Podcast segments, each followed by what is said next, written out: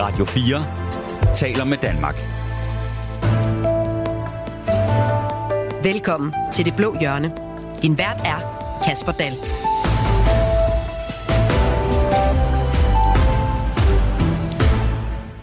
Det her er øh, Danmarks øh, nye regering. Her er øh, det hold, som øh, tager ansvaret på vores fælles skuldre. Og vi glæder os til at tjene jer danskere og det her fantastiske, vidunderlige land. Sådan lød det fra statsminister Mette Frederiksen i december, og mens SVM-regeringen har øh, brudt med de traditionelle blokke i dansk politik, står den blå blok tilbage uden Venstre som oppositionens fyrtårn. Spørgsmålet er så, om de blå og røde oppositionspartier samler sig i fælles front, eller om Venstre og Højrefløjen stadig holder sig adskilt. Og er Venstre, Danmarks Liberale Parti, stadig velkommen i den blå blok, de har vendt ryggen? I denne påskeudgave af Det Blå Hjørne er vi rykket ind i samtaleværelset på Christiansborg for at finde ud af netop det. Kort sagt er Blå Blok død. Velkommen til. Du lytter til Det Blå Hjørne på Radio 4. Jeg er rigtig glad for, at I er med i dag. Pernille Vermund, folketingsmedlem og folketings, øh, eller formandskandidat for Nye Borgerlige også. Politisk leder, ja. Politisk leder, er det den officielle titel? Det er den officielle titel. Indtil du bliver rigtig valgt? Ja, det ved jeg jo ikke, om jeg gør. Håber på det. Øh, det er den rigtige titel nu, så kandiderer jeg til, formands, eller, jeg til formandsposten, og så må vi se, om jeg bliver valgt der. Politisk leder. Mm-hmm. Du sagde efter folketingsvalget, at hvis øh, Jakob Ellemann Jensen han vendte ryggen til de borgerlige partier, så vil det markere Blå Bloks død. Nu har I i blokken så haft øh, fire måneder på dødslejet. Er der stadigvæk en puls?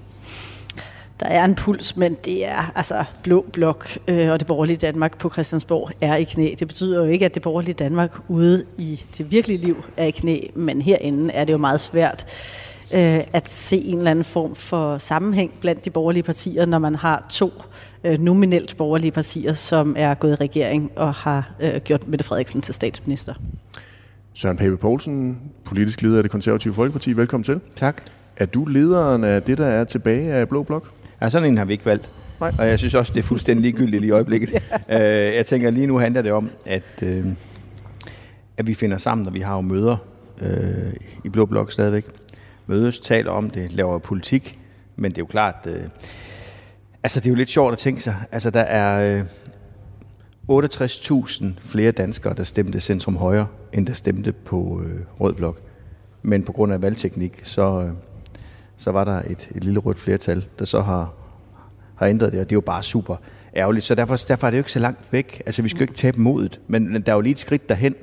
Det kræver jo, at Venstre vender tilbage, og det kræver, Moderaterne selvfølgelig kan se sig i en anden øh, konstellation. Men prøv at høre, havde det, havde det ene mandat flyttet på malnatten, så har vi jo nok siddet her i en helt anden konstellation. Så kunne det være, at nogen af os har været i regering og alt muligt. Men Søren Pape Poulsen, altså Jakob Ellemann Jensen, formanden for Venstre, som godt nok er sygemeldt i, i øjeblikket, ja. han siger, at Venstres formand sådan per definition er statsministerkandidat. Men Venstre vil jo bare ikke lege med jer på nuværende tidspunkt i Blå Blok. Så jeg tænker jo, at blokken på en eller anden måde mangler en statsministerkandidat. Men det vigtigste er jo sådan set, at vi i Blå Blok holder fast i den politiske udvikling og prøver at presse regeringen på en lang række områder. Det vi nu kan. Regeringen kan jo, kan jo gøre, hvad den vil. Og det er jo altså, mandater er mandater, det er jo fair nok. Men øh, jeg tror da, at vi skal blive ved med at, at presse dem både i fællesskab, men også hver for sig. Nu kom vi med et alternativt uddannelsesudspil i går. Altså, vi skal jo ikke stoppe med at lave politik, bare fordi der er en flertalsregering. Og så kommer der forhåbentlig en dag, hvor Venstre gør op med sig selv, at, øh, at de måske har mere til fælles med, med os andre end med Mette Frederiksen.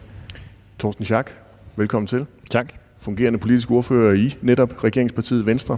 Savner du det fællesskab, Venstre i mange år havde med de andre blå partier, eller er det lige så rart og godt at være med i arbejdsfællesskabet med Moderaterne og Socialdemokratiet? Ja, jeg er meget enig i, at det er en, øh, det er noget anderledes situation.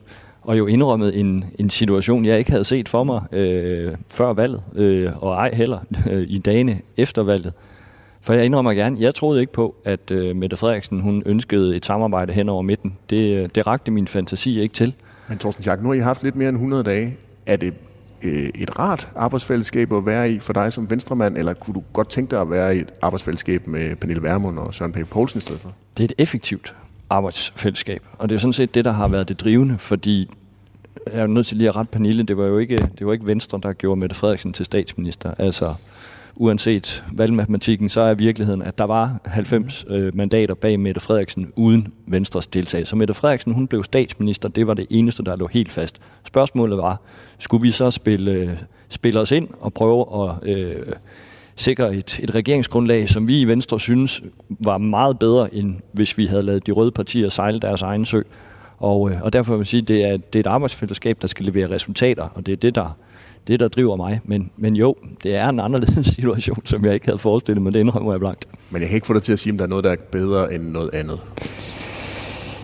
Hmm, jeg synes, ambitionsniveauet og de ting, der kommer her, man kan sige, det der bliver leveret, det der er leveret, og det der bliver leveret, inden vi når sommerferien, på reformdagsordenen, det er mere end dobbelt så meget, som de to foregående regeringer har leveret til sammen.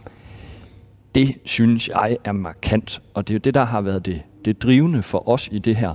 Og jeg indrømmer gerne, at, at min fantasi rakte mm. ikke til, at vi skulle kunne levere flere strukturelle reformer, flere arbejdsudbudsreformer med Mette Frederiksen, end vi kunne i Blå Blok tidligere. Men vores track record fra VLAG-dagene var jo ikke super god.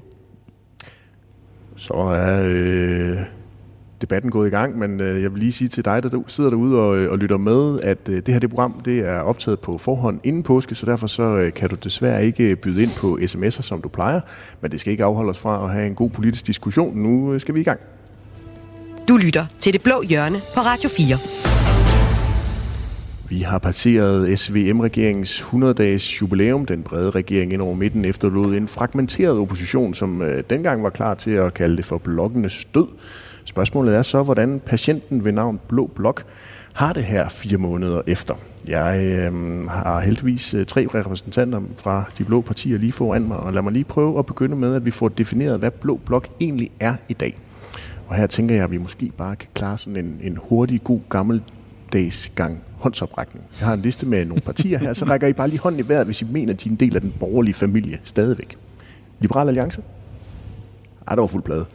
Moderaterne? Et borgerligt parti?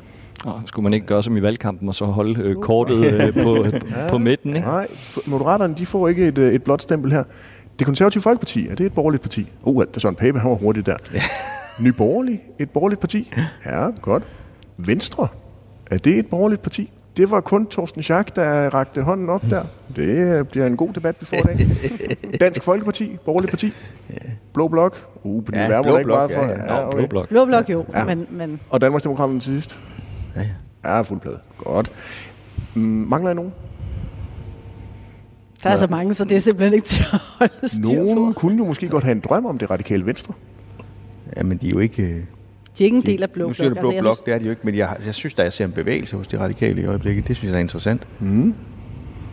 Var det noget med, at de konservative også havde øh, skrevet det radikale venstre på en seddel til dronningen?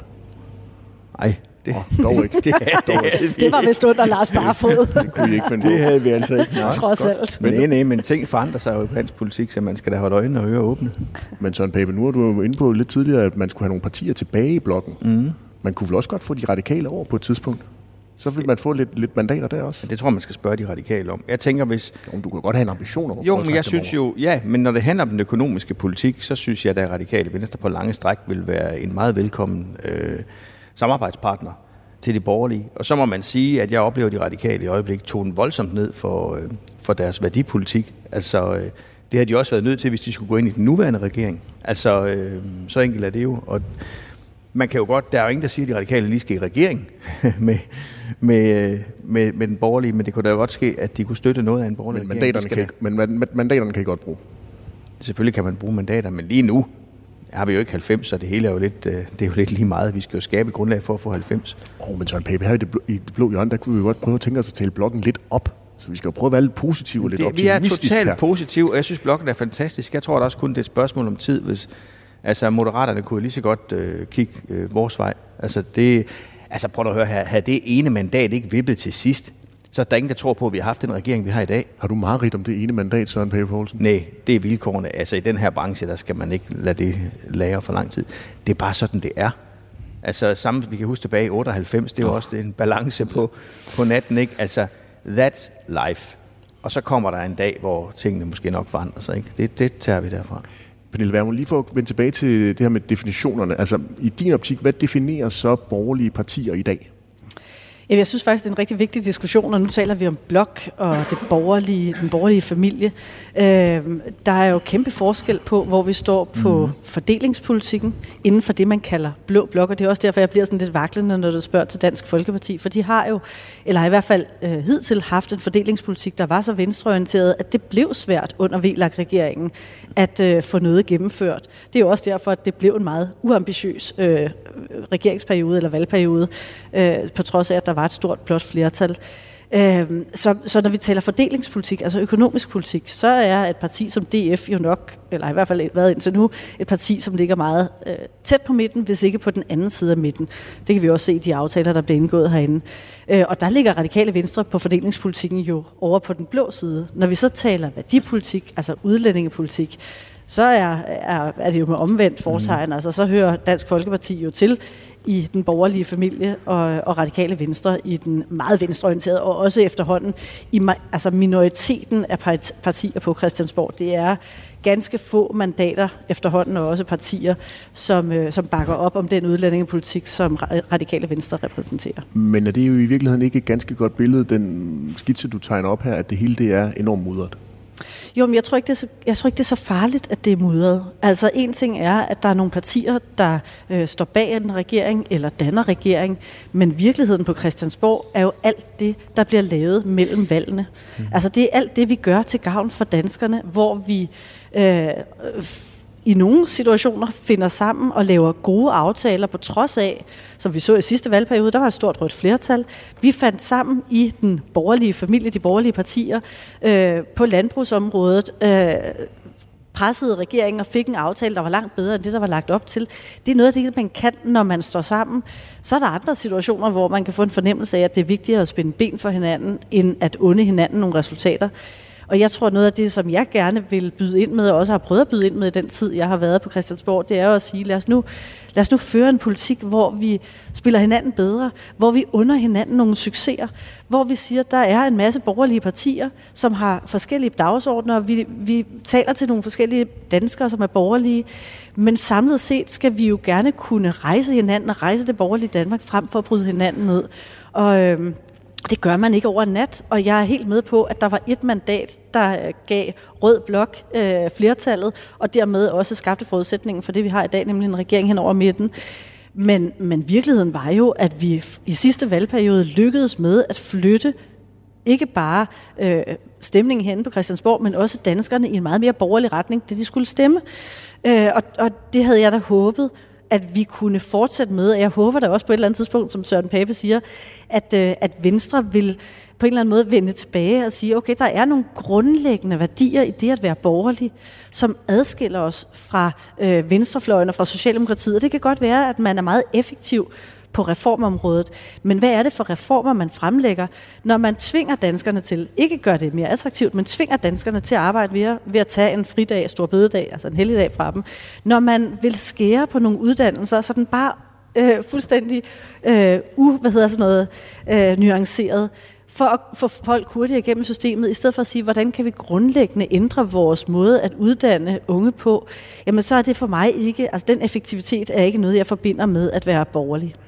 Torsten Schack. Det var noget af en svada fra øh, Pernille Vermund og øh, Nye Borgerlige. Tilbage i de gode gamle dage. Dengang der var en rød blok og der en blå blok, og der ikke var så meget miskmask inde på... Øh, Tilbage på, i VLAX-regeringstiden. inde på midten.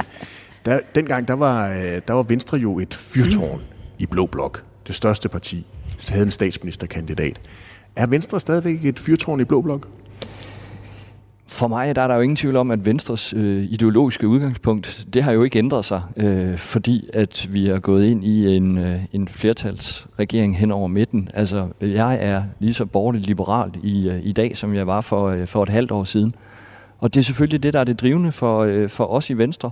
Og det er da klart, at politisk har jeg da langt mere til fælles med, med Søren, end, end, øh, end jeg har med, med Socialdemokratiet på, på rigtig mange områder. Og det har jo ikke ændret sig.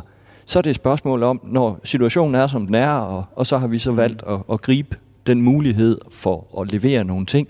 Men vores ideologiske standpunkt har jo ikke ændret sig. Øh, og vi forfølger jo sådan set de, de samme mål. om at give danskerne mere frihed, give dem mulighed for at beholde nogle flere af deres egne penge, stille krav til, at den offentlige sektor den er effektiv, at vi har, holder en, en fast og færre udlændingepolitik, at vi har forventninger til hinanden, at vi skal spille en aktiv rolle i verden, at vi skal have en, øh, en bæredygtig grøn omstilling.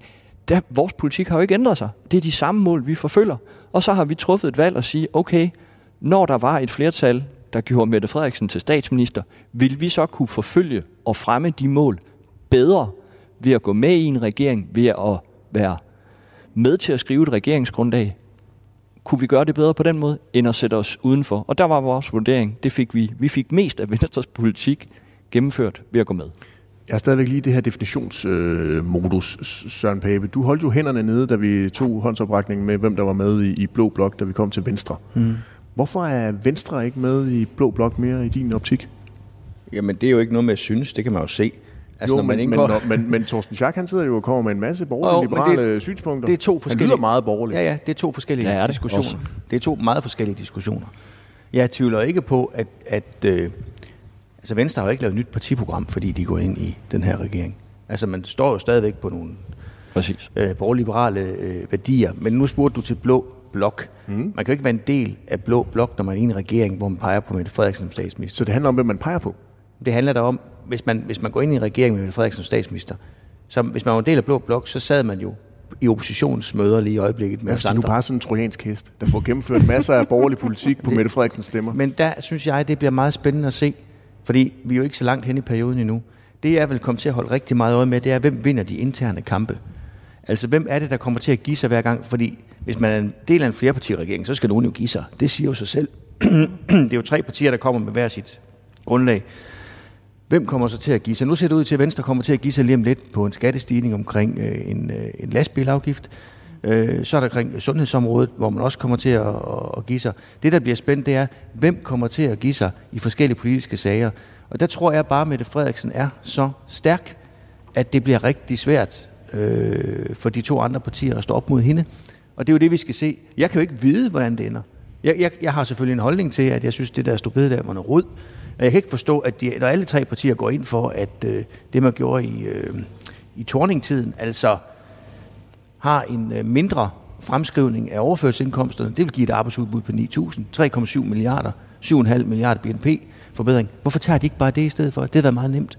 Øhm, og sådan er der rigtig mange øh, områder, som jeg glæder mig til at se, hvor, hvor, hvor går hen. Altså det handler ikke om, det handler ikke om, hvad man så synes i regeringen. Det handler om, hvad bliver regeringens politik og det er vel det, man skal bedømmes på, tænker jeg. Pernille Vermund, hvad er optagelseskriteriet for at være med i den øh, blå klub?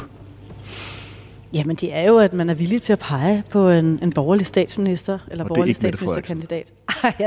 altså meget kan man sige om Mette Frederiksen, men borgerlig er hun jo ikke lige frem.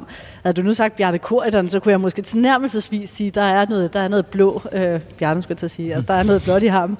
Øh, men men det, er jo, det er jo helt oplagt. Og Mette Frederiksen altså, bliver ellers i de her dage sammenlignet utrolig meget med Bjarne Korydon. Ja, ja. Den, der Jamen, hun bliver, jo, men hun bliver også mere og mere teknokratisk, ja. øh, og mindre og mindre værdipolitisk. Det kan være, hun ender men, med, når den her valgperiode er gennemført, at hun så er borgerlig nok til Nye Borgerlige. det kan være. Men, på børsen. Nej, jamen, jamen for mig, at det bliver sådan lidt en diskussion, som, som ikke tager udgangspunkt i de der grundlæggende værdier, man som borgerlig kæmper for, men som handler om det, jeg vil kalde teknokrati øh, og som jeg jo også men, kritiserer regeringen for men, i forhold men, til den her reformdagsorden. Hvem, kan være med i Blå Blok? Altså fordi, nu har vi lige hørt Thorsten Schack komme med en, en lang række borgerlige liberale synspunkter, mm. og Thorsten Schack han øh, annoncerede jo også, eller øh, gentog budskabet om, at han var borgerlig. Mm. Øhm, men Jakob Ellemann, hvis, hvis han nu er statsministerkandidat, er han så også en, en, der er borgerlig nok til at kunne være en, en øh, Blå Blok statsministerkandidat? Jamen altså, Venstre er jo, som Søren Pape siger, Venstre er jo der, hvor Venstre har været hele tiden. Øh, på mange punkter ligger Venstre jo med en politik, som er tæt på Socialdemokratiets, men det der, uden at jeg skal sidde og udlægge Venstres øh, principprogram og partiprogram, det der jo er den store forskel, det er, er det staten og politikerne, som danner fællesskabet, eller er det familierne, de frivillige fællesskaber, erhvervslivet osv., og, og ting, der kommer nedefra. Og det er jo forskellen på, om man er borgerlig eller man er kollektivist. Og jeg er med på, at så er der en snitflade, hvor Socialdemokratiet ligger på den ene side, og Venstre måske ligger tæt på den anden side omkring den midte. Men, men Venstre er jo først en del af blå blok. Altså det er jo ikke, Venstre er jo ikke mere eller mindre borgerlige i dag, end det var før Øh, men Venstre bliver jo først en del af Blå Blok, hvis de melder sig ind i Blå Blok. Det er jo Venstre, der har meldt sig ud og sagt, nu går vi i regering øh, og, og gør... Og det er, altså Venstre har øh, aktivt gjort Mette Frederiksen til statsminister. Det har man jo, når man, når man sidder på de her mandater. Jeg vil ved med, at hvis Venstre trækker sig fra regeringssamarbejdet nu, jamen så vil det få stolen under Mette Frederiksen til at vakle, og det er jo noget af det, jeg et eller andet sted håber, at det vil ske, og måske også i tid til, at vi kan få øh, den her advokatundersøgelse om min kommission, og hvad der ellers skal være. Torsten Schack, du er jo mange år i venstremand. Sandsynligvis også, uden du lægger lige ordene i munden på dig, en stolt venstremand. Det kan du tro. Er det vigtigt for Venstre at blive defineret som et blåt parti? Vi er et, et blåt parti. Vi er et borgerligt liberalt parti, øh, og det er jeg jo sådan set glad for, at, at den anerkendelse og, og, øh, og, og, og den placering på vores øh, ideologiske kompas bliver der jo heller, heldigvis heller ikke stillet, stillet spørgsmålstegn ved. Øh, jeg tror, at, at øh, det havde jo været lidt rarere, hvis, hvis den her klare øh, opbakning til, til Venstre og Venstre som statsministerparti, øh, parti, at den havde været udtalt før den 1. november 2022. Det var måske en af udfordringerne at der var ikke en klar opbakning til, at det var... Øh, Bakkede ja, Pernille Vermund og Nye Borgerlige ikke op? Øh, Pernille Vermund og Nye Borgerlige ville jo ikke pege på nogen øh, borgerlig statsministerkandidat, en navngiven statsministerkandidat, før øh, den 1. november. Jeg anerkender, at Nye Borgerlige pegede på øh, Jakob Ellemann som, øh, som kongelig forhandlingsleder, eller kongelig undersøger, men, øh, men det gjorde øh, Inger Støjberg ikke. Altså ikke engang der kunne øh, vi blå partier stå sammen. Og det tror jeg også var en af, af de årsager til, at det så, øh, det så lidt op, ud af, op ad bakke. Øh, og så må, øh, så må man jo søge indflydelsen, og, og så træffe jo et valg i forhold til, jamen, hvor kan vi gøre mest til gavn for Danmark, og hvor kan vi fremme vores politik bedst? Fordi Mette Frederiksen nu er blevet statsminister, uanset hvad. Men, men prøv at høre på det. Altså, det er jo der, jeg mener, at, at, at filmen knækker, fordi det er jeg jo enig i at hun var blevet statsminister uanset hvad. Det kan vi ikke diskutere, for der var et flertal, der gør hende til statsminister. Godt. Men hun var jo blevet statsminister på et meget spinkelt grundlag, på det yderste mandat i Alternativet.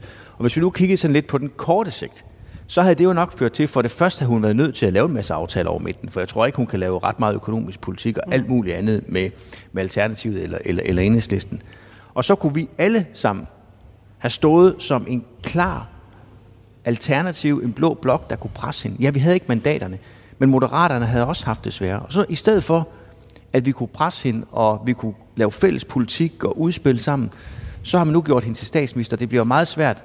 Altså, jeg tror stadig på, at hun har en plan om at springe den her regering i luften på et tidspunkt, når jeg har lavet alle de reformer, der skal give penge til, at hun kan lave noget med de røde. Men det er jo sådan en politisk kommentator-ting. Det er jo dejligt at få lov til, fordi der er som regel ingen konsekvens. Men, men, men hvad hedder det? Ej, Søren Pape, nu har vi det jo på bånd. ja, det er det. Men, øh, men, det har vi også noget kommentator. Ja. Kommentatorerne kommer med forudsigelser. Ja. Det er sjældent, de bliver genafspillet. Ja, det er det. Men, men jeg har det bare så, det er jo der, jeg synes, det er, det er jo der, jeg sådan set, på at Venstre skal gøre, hvad Venstre synes er rigtigt, men der, hvor jeg ærger mig, det er lige præcis det scenarie, jeg bygger op her. For jeg mm. tror på, at så havde den regering med Mette Frederiksen nu haft så, en kortere levetid. Så er Venstre bare nyttige idioter? Jeg synes, det skal, jeg synes i hvert fald, de har gjort det nemt for Mette Frederiksen. Altså, hun kan da ikke tro sit eget held. Altså, det kan hun da ikke. Nu sidder hun stadigvæk som statsminister, og hun får nok det mest igennem, hun har lyst til, og, og hun kan sidde der. Hvad skal vi gå til? Altså, næste valg, det bliver da op ad bakke med mindre venstre for den her regering inden næste valg. Torsten Jørg? Det står jo meget klart, hvad Venstre har tænkt sig at gøre i forhold til næste valg, nemlig stå i egen række. Mm. Vi fremlægger vores politik, går ud og præsenterer den til danskerne, så må vi jo håbe, der er rigtig mange, der bakker op om det. Og så jo også belært af, af det, der skete efter sidste valg. Og så sige, fint, hvor får vi mest af det gennemført hen? Men Torsten Schack, er I nyttige idioter lige i øjeblikket? Nej, det, mener, jeg, det, mener jeg simpel, nej, det mener jeg simpelthen ikke. Og jeg synes egentlig... Nej, det er jo dine ord. Ja, ja, ja, det var du hurtigt. Ah, okay.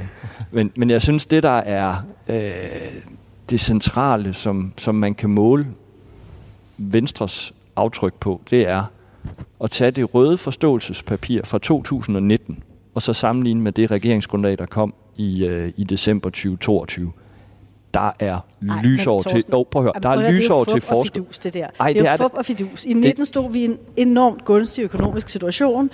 Op til valget, allerede op til valget i 22, der siger Mette Frederiksen, at hun vil gennemføre skattelettelser for, så vidt jeg husker, 4 milliarder. Hvad har I fået rykket det? Yderligere 0,6 milliarder ved at gå i regering med hende. Det er, altså, det er at sammenligne æbler med pærer. Det kan man simpelthen ikke. Vi, helt ærligt, du bliver nødt til at, at erkende, at I har taget en kortsigtet gevinst med en stor risiko for, at det på den lange bane for det borgerlige Danmark, for det borgerlige fællesskab på Christiansborg, øh, vil have en omkostning og også en stor omkostning. Hvad er det, danskerne stemmer på næste gang? I står i egen ret, men danskerne vil jo formentlig spørge jer, ligesom de har spurgt Radikale Venstre i en årrække, før Radikale Venstre meldte sig hele hjertet ind i, i, øh, i, på venstrefløjen. Hvor ender vores stemmer? For danskerne er meget optaget af, hælder man til den ene side, eller hælder man til den anden side? Og jeg, altså jeg, for mig er det i virkeligheden er det jo ikke så, det er ikke så fordi det er fuldstændig afgørende, når man sådan ser tilbage i tiden, så har der også været fornuftige øh, socialdemokratiske statsministre, som på den økonomiske politik har ført relativt borgerlig politik, og så har der været regeringsperioder, som Thorsten Schack siger, hvor det har været fuldstændig umuligt at føre borgerlig politik, selvom der har været borgerlig flertal. Men det, der er vigtigt for mig, øh, og et årsagen til, at vi stiftede Nye Borgerlige, og også årsagen til, at have lagt så mange kræfter ind i det samarbejde, der har været mellem de borgerlige partier, er jo, at jeg savner, at vi kommer tilbage til rødderne af, hvad vil det sige at være borgerlig for genrejst det borgerlige Danmark. At vi ikke bare er en dårlig kopi af Socialdemokratiet, men at vi rent faktisk fortæller danskerne værdien af et borgerligt Danmark. Og det bliver men... svært, når det er øh, to nominelt borgerlige partier, eller i hvert fald et nominelt borgerligt parti, der sidder i regering med en, en socialdemokratisk statsminister. Torsten Schack erklæret borgerlig, stolt venstremand. Vil du og Venstre være med til den der genopretning, genopbygning af øh, det borgerlige Danmark?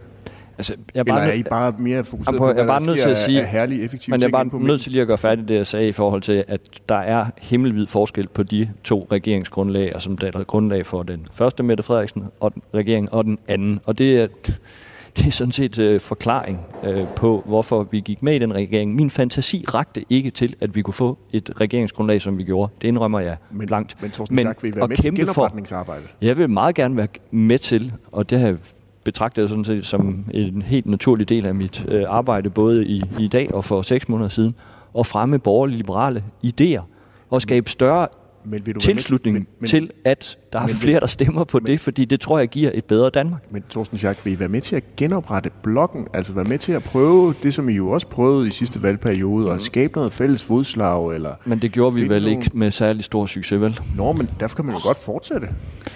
Hvis man Ej, virkelig synes... vil det borgerlige Danmark, hvis man virkelig vil have en ren borgerlig statsminister, hvor man ikke har Mette Frederiksen med på snakken. Jamen, så kan man jo, så kan man jo nøjes med at stemme på Venstre, for får vi opbakningen, så er det klart, så er det vores formand, Jacob Ellemann, der skal være statsminister. Det er klart vores første prioritet, det skal der ikke være nogen tvivl om. Pernille Vermund? Det er jo ikke rigtigt, når, der, når det ikke var med succes, at vi arbejdede sammen i sidste valgperiode.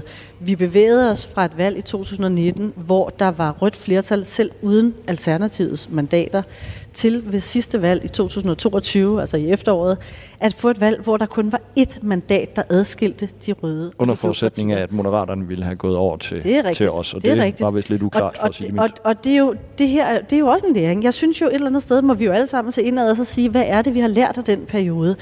Læringen kunne jo for eksempel være, at når man øh, som Venstre bliver udsat for, øh, har en tidligere formand og en tidligere næstformand, der går væk og stifter hver sit parti, ja, så kan der være øh, en eller anden følelse af, at så kan det fandme også være lige meget. Men måske skal man også indimellem hæve sig op og så sige, hvordan kan vi få dem tilbage i folden? De var jo borgerlige, øh, og det var jo helt skørt, at, at Lars Løkke Rasmussen skulle sidde udenfor i så lang tid, og at man ikke på en eller anden måde kunne få ham til at sige, at selvfølgelig kunne han pege på en borgerlig statsministerkandidat, under forudsætning af, at vi også i fremtiden øh, laver øh, aftaler hen over midten, som vi har gjort hele tiden. Altså, jeg, jeg synes, der er noget arbejde undervejs, som man, hvis man nu gerne vil være leder af Blå Blok, som Jakob Ellemann gerne ville, som man, når man ser tilbage, måske kunne gøre bedre næste gang. Og det er ikke for at pege fingre af nogen, men hvis ikke vi lærer af både VLAG-regeringens altså alt, hvad der skete der, men også både det gode og det dårlige, der skete i sidste valgperiode, så, så når vi jo ingen steder hen. Og hvis vi skal starte forfra hver gang, så bliver det jo Groundhog Day. Altså det tror jeg simpelthen ikke, øh, danskerne vil øh, hverken være glade for eller er tjent med. Pernille Vermund Søren Pape, han havde ikke meget om det der ene mandat. Har du meget om det der ene mandat? Nej, det har jeg ikke. Øh, jeg har meget om så meget andet i øjeblikket, men, øh, men lige det ene mandat har jeg ikke. Faktisk, altså faktisk så jeg det, jeg, jeg er med på, at det er, det er jo ikke nogen succes, at der er et rødt flertal. Men, men jeg tror, jeg tænker politik lidt mere langsigtet. Øh, det handler om, hvad er det på den lange bane? Hvordan får vi igen? Hvordan får vi genrejst det borgerlige Danmark? Hvordan får vi skabt en stemning af og en forståelse af, at de borgerlige og liberale værdier er vigtigere og bedre for men, Danmark men, end, men, end de kollektivistiske. Men Vermund, det er jo ikke mange måneder siden, at du ikke gad at være i politik mere og gerne ville ud af det efter den her valgperiode. Nej, det er ikke mange måneder siden, jeg sagde, at jeg har fra begyndelsen sagt, at min tid på Christiansborg skulle være kortvarig, maks to valgperioder. Det blev den så ikke, øh, og jeg må jo også sige, hvis ikke Nye Borgerlige er her, og det altså, kan jeg jo også mærke, når jeg går rundt og taler med folk, vi bliver, vi bliver nødt til at have vi bliver nødt til at have et borgerligt parti, som et står fast på de borgerlige værdier, både på den økonomiske politik, og også når vi taler om at få løst udlændingepolitikken for bunden, men som også siger, vi lever gerne med, at vi er et lidt mindre parti. Til gengæld så investerer vi ret meget i at prøve at få, få dels trukket de borgerlige partier sammen, men også tænke langsigtet, hvordan får vi genrejst det borgerlige Danmark, og ikke bare taler blå blok eller rød blok eller regering hen over midten.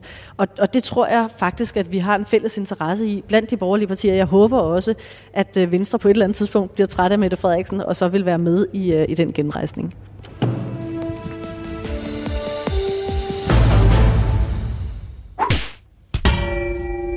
Hvis du skulle være i tvivl, så lytter du til Det Blå Hjørne i dag fra samtaleværelset på Christiansborg med Pernille Vermund, politisk leder af Nye Borgerlige, Søren Pape Poulsen, formand for det konservative Folkeparti, og Torsten Schack, fungerende politisk ordfører i Venstre. Vi er nået til De Blå Mærker. I dag i en uh, lidt speciel udgave, hvor vi gør status på, om den blå blok overhovedet eksisterer. Vi har talt om, hvad der er gået galt med samarbejdet i det blå blok, og derfor synes jeg, vi skal prøve at uddele nogle blå mærker til en politikerkollega, som har besværligt gjort samarbejdet omkring det politiske projekt i blå blok. Søren Pape Poulsen. Hvem har besværligt gjort samarbejdet? Det giver sig selv. Fordi nu kigger vi jo tilbage fra eftervalget, ikke? som ja. jeg har forstået det her. Jo, det er selvfølgelig Jacob Ellemann, fordi han har peget på Mette Frederiksen som statsminister. Det, det er mildest talt og besværligt at samarbejdet i en borgerlig familie. Og der er ikke nogen sådan selvindsigt, eller sådan, hvor du sådan tænker, hmm, det kunne godt være, at der var en Morten Messersmith måske, der havde besværligt gjort det lidt nu her. Og der er alle, alle gode eksempler i alle partier på folk, der gør noget, der besværligt gør noget. Men altså det her med, at det er jo meget banebrydende, vi har jo ikke set det i mange, mange år, at man laver en regering øh, hen over midten, og dermed er, er samarbejdet jo i en borgerlig familie virkelig, virkelig besværligt gjort. Og det tager jo længere tid at, at bygge op, fordi hvad skal der ske ved næste valg, og hvordan kommer vi videre derfra? Så derfor, derfor kan det kun være Jacob, der får den. Pernille Vermund, hvem skal have dit øh, blå mærke? Ja, Påske jeg, edition. Nu tror jeg, jeg har uddelt de blå mærker til Jacob Ellemann, som, øh, som han skulle have. Og det er ikke, fordi jeg ikke er enig med Søren Pape. Omvendt så har jeg det også sådan, øh, manden er sygemeldt og ligger derhjemme og øh, har måske også øh, mærket, at det, det er en, en, en hård opgave, han har påtaget sig. Øh, så hvis man, hvis man ligesom zoomer lidt ud, og så siger, hvad var det, der egentlig gik rigtig galt, jamen så var det jo nok en Lars Løkke Rasmussen, som øh, meldte sig ud af Venstre og dannede et parti på baggrund af, og også gik til valg og, og gik med i regeringen på baggrund af en fortælling tilbage fra VLAG perioden, som ikke længere var fortællingen. Altså Lars Løkke Rasmussen gik jo øh, Øh, til valg og stiftede sit parti, fordi han troede, at de borgerlige partier ikke kunne, kunne samarbejde. Hvis nu han havde været med til de øh, partiledermøder, vi havde haft, hvis han havde været med til de mange forhandlingsmøder, hvor vi har stået skulder ved skulder, øh, så tror jeg, at selv Lars Løkke Rasmussen ville kunne se, at der var en anden situation i sidste valgperiode, end der var under VLAG-regeringen. Så, øh, så han får dagens blå mærke for mig. Han har også fået mange af mig, men øh, han kan tåle det. Torsten Schack, en nuværende formand for Venstre, en tidligere formand for Venstre, har fået de blå mærker i påske edition. Hvem skal have Venstres påskeblå mærke? Ja, der er, der er flere om budet. Jeg tænkte egentlig lige, da man hørte uh, jinglen her til programmet, ikke? det der klovnemusik, der blev spillet, da regeringen blev dannet. Det synes jeg ikke, der var meget borgerlig liberal anstændighed med, da var det Liberal Alliances ungdom, øh, tror jeg det var, stor spillet klovnemusik. Det synes jeg ikke var særlig respektfuldt over for, øh, for det. Men hvis man nu skulle blive i kategorien af tidligere øh, venstrefolk... Øh, der er nogen at tage. Det er der. Øh, det bliver der, der bliver forhåbentlig færre og færre af, af tidligere folk. Så helt ærligt, så, så synes jeg, det var ret vildt, at, øh, at Inger Støjberg ikke ville pege på Jacob Ellemann som, øh, som kongelig undersøger. Øh, Søren havde jo peget på sig selv i, øh, i valgkampen, men i respekt for valgets tale pegede Søren på, på Jakob. Det gjorde Pernille også kunne være rart, I havde gjort det før valget også. Øh, det tror jeg måske havde været øh, mere hjælpsomt for, øh, for det, det, det, det blå projekt, hvis det var sket, men, men det kan vi så ikke gøre så meget ved. Men jeg synes helt ærligt, at det var, det var ret vildt, at da der skulle lægges øh, et navn i hatten til majestæten, der kunne Inger Støjberg simpelthen ikke få sig selv til at skrive øh, Jakob Ellemann på sædlen, men skrev sig selv. Det var ikke udtryk for blot sammenhold. Du lytter til Det Blå Hjørne på Radio 4. Vi er i gang med en særlig påskeudgave af Det Blå Hjørne, hvor vi kigger på, hvad de seneste måneder i dansk politik betyder for fremtidens blå blok. Og med her fra samtaleværelset på Christiansborg til at gøre status har jeg de konservative Søren Pape Poulsen, Venstres Torsten Schack og Nyborgerliges Pernille Vermund. Øhm, nu talte vi før om, hvorvidt I overhovedet kan blive enige med hinanden internt i øh, Blå Blok, så lad os da lige øh, teste, om I har ret, når I siger, at I kan blive enige om ting. Og det gør vi ved at kigge en lille smule fremad. For med et øh, Venstre, der har vendt de øh, blå partier ryggen, så er det jo op til resten af de øh, blå partier at definere et politisk projekt, der kan lokke vælgerne til ved næste valg. Øhm, jeg vil lige spille et klip for jer fra Venstres landsmøde i november, hvor Jakob Ellemann Jensen han sagde sådan her. Men i stedet for at få den borgerlige kage til at vokse, så har vi været for optaget af at spise hinandens stykker. Og jeg siger ikke det her for at hænge nogle partier ud, for det gælder os alle sammen. Det er ikke vejen frem, hvis der igen skal komme en borgerlig liberal regering i Danmark. Vi kan ikke styre efter ultimative krav og den laveste fællesnævner blandt de blå partier. Vi er nødt til at give plads til hinanden, for vi er forskellige partier. Derfor er der heller ikke et samlet borgerligt projekt blandt de blå partier. Ligesom der heller ikke er et parti, der har patent på det borgerlige projekt. For borgerligheden, den er både liberal, konservativ, national og social.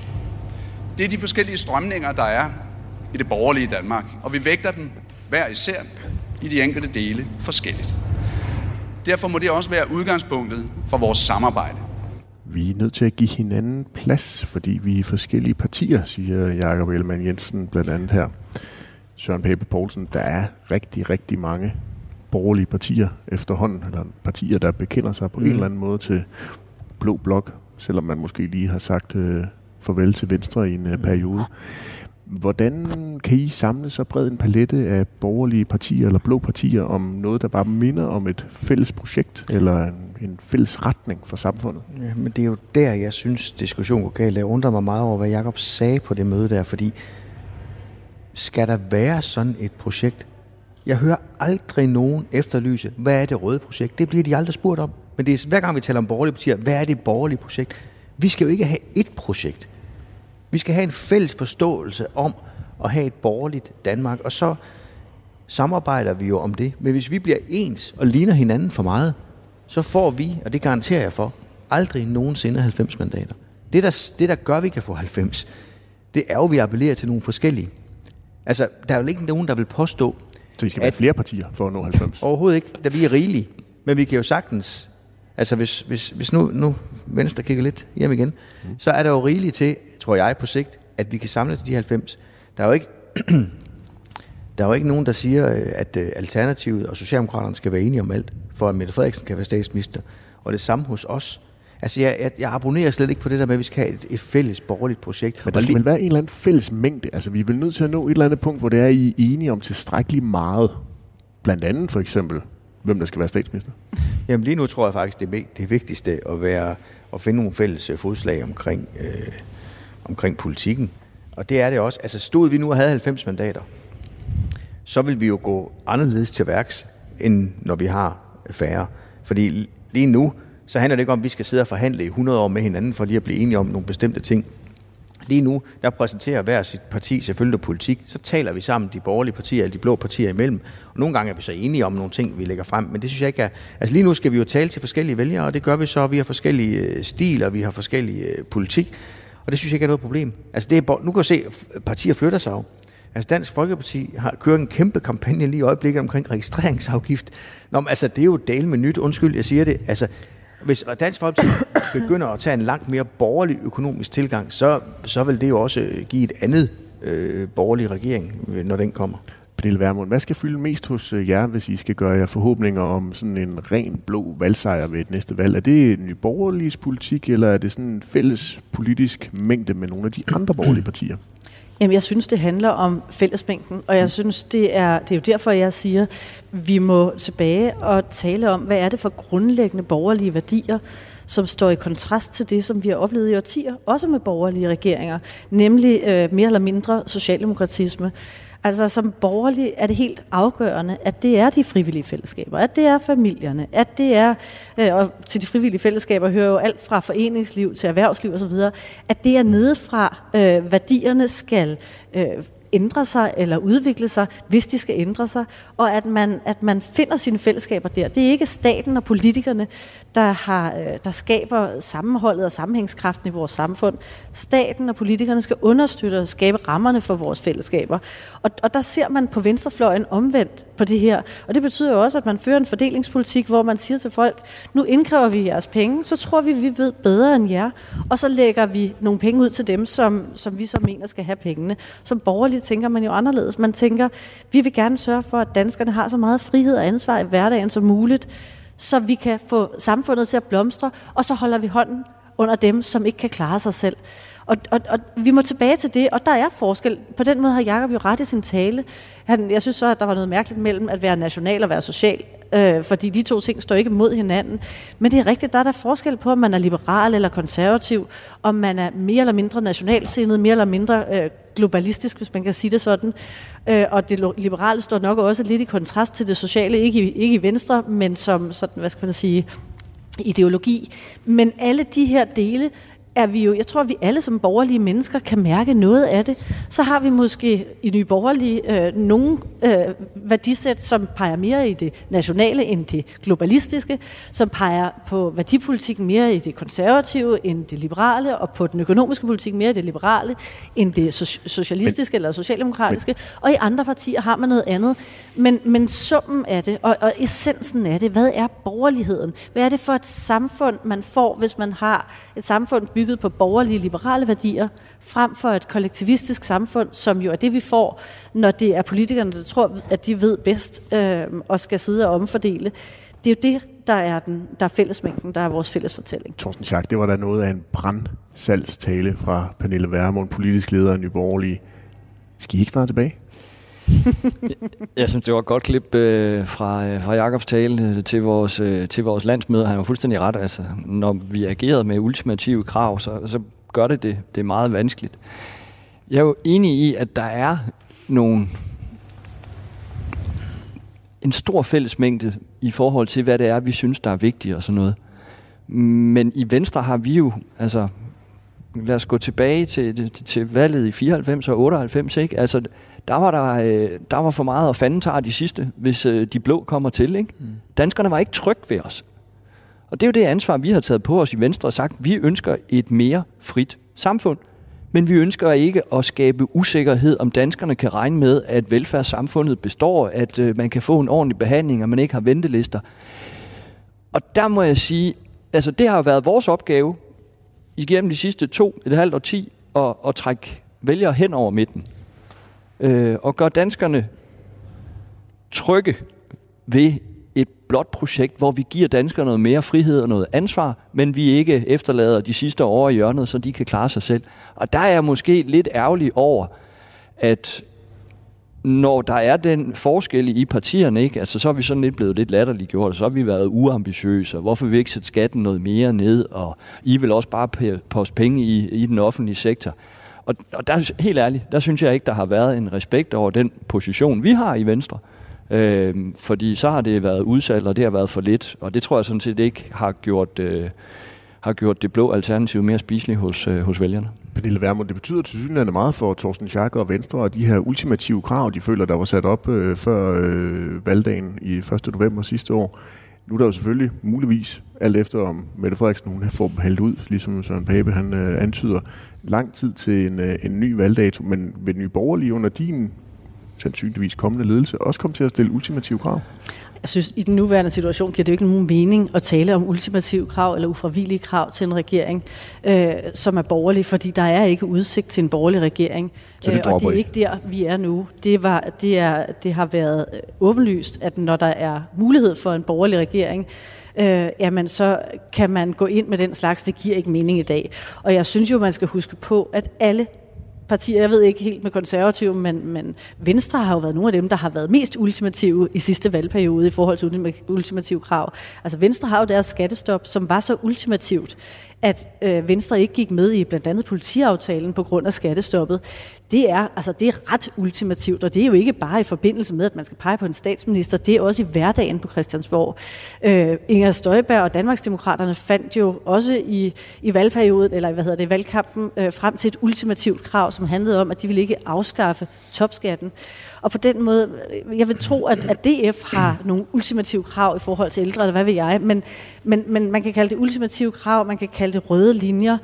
Jeg tror bare, at vi alle sammen må sige, nu må vi lægge øh, lægge de parader ned, finde hinanden, og så finde ud af, hvordan kan vi stole på hinanden, og stole på, at vi kan øh, bygge hinanden bedre. Og så kan det være, at vi kan, kan komme så tæt på hinanden, at vi ikke behøver at gøre ting ultimative, fordi vi har en tillid til, at det, som er allervigtigst for os, det skal vi nok få med, hvis der bliver et borgerligt flertal. Der vil jeg gerne hen. Søren Pape, hvem skal tegne den borgerlige politik i fremtiden? Jamen det skal, hvert parti skal jo tegne sin øh, politik. Det tror jeg faktisk er, er rigtig vigtigt. Fordi jeg har nemlig ikke fantasi til at forestille mig, at hvis der er 90 borgerlige mandater, så, så finder vi jo ud af det. Mm. Altså, vi, vi går, altså, jeg synes jo, det er mærkeligt, hvis de borgerlige partier skal slå 100 knuder på sig selv og lave en masse kompromiser med hinanden, inden vi går i valgkamp. Vælgerne skal da vide, hvad hvert parti står for, og hvad hvert parti vil kæmpe for. Når, så tror jeg også, at danske vælgere er udmærket øh, klar over, og det er jo gode, øh, det er jo begavede mennesker, som jo godt ved, at når du har 90 mandater, så skal man jo sætte sig ned og finde en løsning. Der er jo ingen partier, der får det hele. Altså havde vi nu endt med, det er jo sådan lidt ja, mildest kontrafaktisk det her, men havde vi haft 90 mandater med de, med de blå partier, inklusiv moderaterne, så er jeg ikke et øjeblik i tvivl om, at så var det endt med en borgerlig regering. For fordi ingen af os kunne da holde til andet, så har vi selvfølgelig fundet ud af det. Hvordan det så vil blive, og jeg, jeg tror, jeg kender øh, vores nuværende udenrigsminister godt nok til, at han vil have spillet sin kort meget optimalt.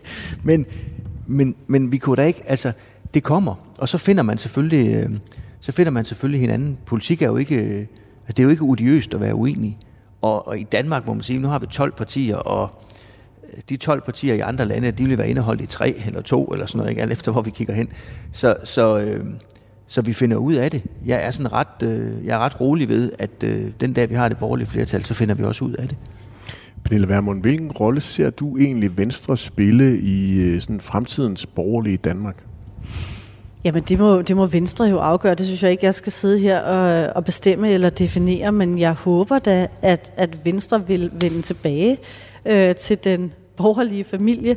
Øh, nu siger Thorsten Schack, at de har påtaget sig en rolle som dem, der skal trække stemmer hen over midten. Øh, og, og det er jo fair nok, men, men jeg havde da håbet, at når man lægger politik frem, at man så gør det, fordi man rent faktisk mener det, og ikke bare for at trække folk til øh, på noget, man ikke rigtig mener. Altså, øh, jeg synes, øh, i virkeligheden synes jeg, der alt for ofte er politik, som er sådan lidt uærligt. Og jeg tror, vi står os bedst ved at, øh, at sige, hvad vi mener gøre, som vi siger, lægge vores politik frem, som vi, som vi tror på, vidderligt sige, hvad vi tror på vil være det bedste for Danmark. Og så kan det godt være, at det tager en ekstra valgperiode, før vi får borgerligt flertal, men den tid må det så tage, fordi hvis alternativet er, at man fører øh, socialdemokratisk politik, eller Socialdemokratiet light politik, øh, fordi man ligesom flytter sig et sted hen, hvor man tror, at danskerne er, så får vi jo ikke et bedre Danmark ud af det. Søren Pape, i Altinget der kritiserede din øh, partikollega Rasmus Jarlov før påske Venstre for til at være på vildspor i regeringssamarbejdet med Moderaterne og ikke mindst Socialdemokratiet. Den konservative finansordfører, han truede os med at gå, øh, gå i gang med at føre en hård kampagne mod Venstre, så frem partiet de ikke vendte hjem til, til Blå Blok. Øhm, Rasmus Jarlov han er, er citeret for blandt andet at sige, vi er i opposition til den regering, Venstre har valgt at være en del af, mm-hmm. og så er det øh, klart, at vi ikke længere er Venstres højre hånd, mm-hmm. så er vi modstandere. Det er rigtig ærgerligt, for vi har ikke et ønske om konflikt, men når de går sammen med hovedmodstanderne i Socialdemokratiet, så står vi over for hinanden. Øhm, Søren Pape, for mig der lyder Jarlovs retorik sådan lidt som en trussel. Er det sådan, man samler Blå Blok igen? Nej, men altså, øh, Rasmus er jo god til at stille tingene klart og tydeligt op. Ja. Øhm, jeg har, jeg er jo, vi er jo i opposition til den her regering. Men er de også, altså, er altså, Venstre også blevet sådan en hovedmodstander nu? Jamen det, jeg tror, der er meget vigtigt, det er, at vi er jo nødt til at gøre befolkningen begribeligt, hvad det er, øh, hvad det er der foregår. Altså hvis, øh, hvis Venstre er med til at gå i en skæv retning, så skal vi jo sige det. Så, altså, jeg har kun et ønske, faktisk, tro det eller være. Og det er, at, at, at Venstre kommer ud af den der regering og, og kommer, kommer hjem til os andre igen, men hurtigst muligt. Men er det så den bedste måde, man får dem til at gøre det på, ved at kalde dem for hovedmodstandere, og, eller, eller ikke kalde dem hovedmodstandere, men siger, at de er gået sammen med hovedmodstanderen, og at man er øh, øh, i konflikt? Jamen, jeg tror, at nogle gange, så skal der både stok og guldråd til. Altså, og det, øh, det, det har, der har vi så, der har vi så du tager guldråden. opgaver, øh, og så, øh, så finder vi ud af det. Men, men, men jeg mener, jeg mener, at øh, jeg mener, vi jo, altså, vi er jo nødt til at, at gå til vores kære venstre, øh, eller venner i, i Venstre der, øh, når de er på sådan et vildspor her. Det, men det er ren kærlighed. Den, den, den, den man tugter, elsker man, ikke sådan? Ja. Og så synes jeg, vi har følt jeres kærlighed længe. Præcis. Men, men, men, men må jeg ikke helt sige, altså Søren, øh, du sad selv med øh, til forhandlingerne, hvad, i fem, fire eller fem uger, ikke? Øh, om at danne en, en bred regering med Mette Frederiksen. Så det er vel ikke sådan, fordi at tanken var der fuldstændig fremmed. Eller så var det da mærkeligt, du sad med. Øh, for det fornemmede jeg da, at det var, det var da oprigtigt ønske fra konservativ, om det kunne lade sig gøre. Øh, så, så tanken om, at blå partier skulle danne regering med Socialdemokratiet, kunne jo ikke have været helt udelukket i de konservative øjne, for så havde I vel ikke siddet med. Det, jeg er jo indrettet sådan, at øh, når statsministeren inviterer til de møder, så synes jeg faktisk, det er interessant at gå ind og høre, hvad tænker hun egentlig? Hvad er det, hun vil? Altså, fordi det synes jeg er interessant. Vi var jo kun til et møde, hvor vi så lidt tekst på et bord. De andre møder var jo sådan tema-drøftelser. Vi var med i mange uger, ja, men det var jo fordi, at der gik jo næsten to, tre, fire dage med et enkelt tema. Altså, det, det tog tid for hver gang, for der var mange partier. Men der var andre partier, der, der ikke ville være med, fordi de havde sagt, det kommer aldrig til at ske. Nå, men jeg, der havde jeg bare den tilgang, øh, fordi jeg er sådan et pragmatisk menneske. Jeg synes faktisk, det var interessant. Det var interessant at høre, hvor langt, hvad er Mette Frederiksen egentlig klar til. Men når vi så valgte at sige, ring, eller kontakte hende og sagde, det kommer vi ikke til, kontakte også Jakob, og inden vi gik ud offentligt og sagde, at vi kommer ikke til at, at, at gå med. Det var simpelthen fordi, jeg havde jo lovet det modsatte. Og derfor sagde jeg, jeg kunne ikke se mig selv i det, fordi jeg ville simpelthen være for store. Det ville være for langt at gå. Men derfor synes jeg, det er interessant at få nogle tegninger og holdninger til, øh, hvad skulle den her regering kunne. Jeg håber jo, jeg håber jo sådan set, at man får lavet en masse gode ting, fordi det er godt for Danmark. Men jeg er så spændt på at se, hvor vi ender, og derfor, regeringen har været der så kort tid nu, at juryen er ude. Vi ved ikke, hvordan det ender med den interne diskussion i regeringen på en, på en lang række områder, fordi øh, skattelettelser og det ting, der er kommet ind, det vil vi på enhver tid gå ind for. Det, jeg er interesseret i, det er, hvornår kommer de? Altså, hvad, hvad skal gennemføres i hvilken rækkefølge? Det er jo også interessant. Og, og nu kommer de nok ikke, jeg ved ikke, om de kommer med, øh, lige nu her, men så kan det være, at de kommer i 24, eller kommer de i 25. Det, det, er, jo også, der, det er jo også spændende at se. Pernille Vermund, lige, lige kort, altså den man elsker, tugter man, siger Søren Pape Poulsen om Venstre, savner Nye Borgerlige Venstre lige så meget i, i Blå Blok, som de konservative gør? øhm, Jamen, det, det gør vi jo, fordi forudsætningen for at få øh, genrejst men, det borgerlige Danmark, for at få øh, ikke bare et borgerligt flertal, men, men også et mere borgerligt samfund, er, Pernille, at Venstre det havde, lidt regnet, det havde jeg lidt regnet med, at du også ville sige, men, men så, altså, så spørger jeg bare lige igen, fordi, hvorfor er det egentlig gerne, I vil have dem til at vende hjem? Fordi altså, de formåede jo ikke at vinde valget for blokken her for ganske, ganske kort tid, da Venstre var i, i spidsen, så I overhovedet brug for Venstre. Jamen, det giver jo ikke mening at sige, at de formåede ikke at vinde øh, valget for blokken. Det er et fælles ansvar, og det er også derfor, jeg synes, lad os nu sætte os ned og finde ud af, hvordan kan vi næste gang sikre, at det der ene mandat, og gerne flere, falder til blå side og ikke til rød side. Det er så nemt at slå på hinanden, og jeg er med på, at vi skal uddele øh, blå mærker. Og det gør man lige efter valget, når man er pisse irriteret og rasende, og hvad fanden biler I ind?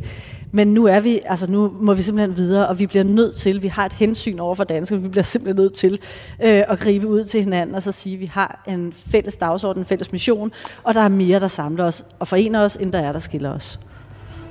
Du lytter til Det Blå Hjørne på Radio 4. Vi skal lige nå et, øh, en hurtig omgang øh, barometer, inden vi øh, slipper jer fri her på Christiansborg. Søren Pape Poulsen, hvor stor, også bare så vi har det til arkivet selvfølgelig, hvor stor er chancen her før påske 2023 for en borgerlig regering efter næste valg i din optik? Nu skete der jo fantastiske ting i påsken, øh, så, så man skal, mirakler skal man jo aldrig øh, lade, lade, lade passere, men det ser jo svært ud på den måde at forstå, at det kræver jo både, at alt andet lige, at Venstre forlader en regering, de er en del af, og går ud og, og får overbevist befolkningen om, de vil noget andet, og Moderaterne er med. Øh, der kan ske så meget inden valg, så det, det ser svært ud, men vi kommer til at kæmpe alt det, vi kan for det. Et tal. Og det kommer du dame ikke til at få for mig. Det. Pernille Vermund, har du et tal? Nej, det har jeg ikke, og alt kan ske i politik. Ja. Og, altså, træder Venstre ud af regeringen øh, og spænder ben for, at Mette Frederiksen kan fortsætte, jamen så er der jo masser af muligheder for det borgerlige Danmark, og der er også en mulighed for, at Mette Frederiksen rent faktisk kan, øh, at vi kan få den her advokatvurdering af minkskandalen, og eventuelt kan, kan blive stillet for en domstol. Men så, så alt er muligt, men det kan jo også godt være, at Venstre bare bliver siddende og tænker, har jeg lunt og trygt og godt, og sæderne i ministerbilerne, de dufter af ny læder.